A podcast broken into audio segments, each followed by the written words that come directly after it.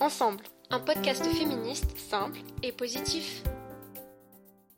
Aujourd'hui sur Ensemble, nous allons parler du body positive. Comment ce mouvement est né Qui concerne-t-il Et qu'implique-t-il? Ces dernières années, avec l'ascension des différents réseaux sociaux, il est devenu de plus en plus compliqué d'accepter son corps sans se comparer. On pense notamment à Instagram qui joue une place importante puisqu'on y poste des photos. Le mouvement body positive a émergé récemment, notamment à la suite du mouvement MeToo, qui a délié la parole de certaines personnes. Qu'est-ce donc que le body positive? Il a pour but d'accepter son corps et de s'y sentir bien. Tout le monde est concerné, les normes de beauté de la société touchant chaque personne.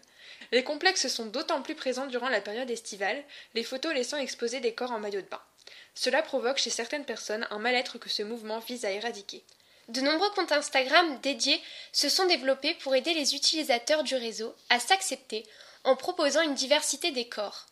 Cependant, Instagram n'est pas le précurseur du mal-être ayant initié le body positive, puisque les complexes sont entretenus depuis des années par la publicité. La famille est utilisée comme atout commercial à des fins inappropriées. Lorsqu'elle l'est à bon on n'y trouve qu'un seul type de corps qui entretient les stéréotypes du corps dit parfait. Pas de quoi aider les femmes à se sentir bien dans leur peau. Le corps de l'homme y est également présenté selon les normes d'esthétique. Il reste néanmoins beaucoup moins sexualisé que celui de la femme.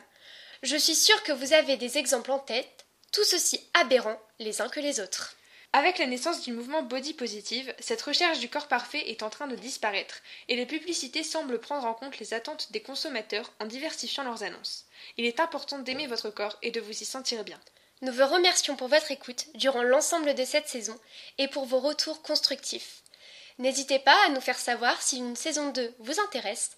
D'ici là, vous pouvez nous suivre sur les réseaux sociaux pour être au courant de nos prochaines campagnes et ou rejoindre notre association Merci encore et à bientôt.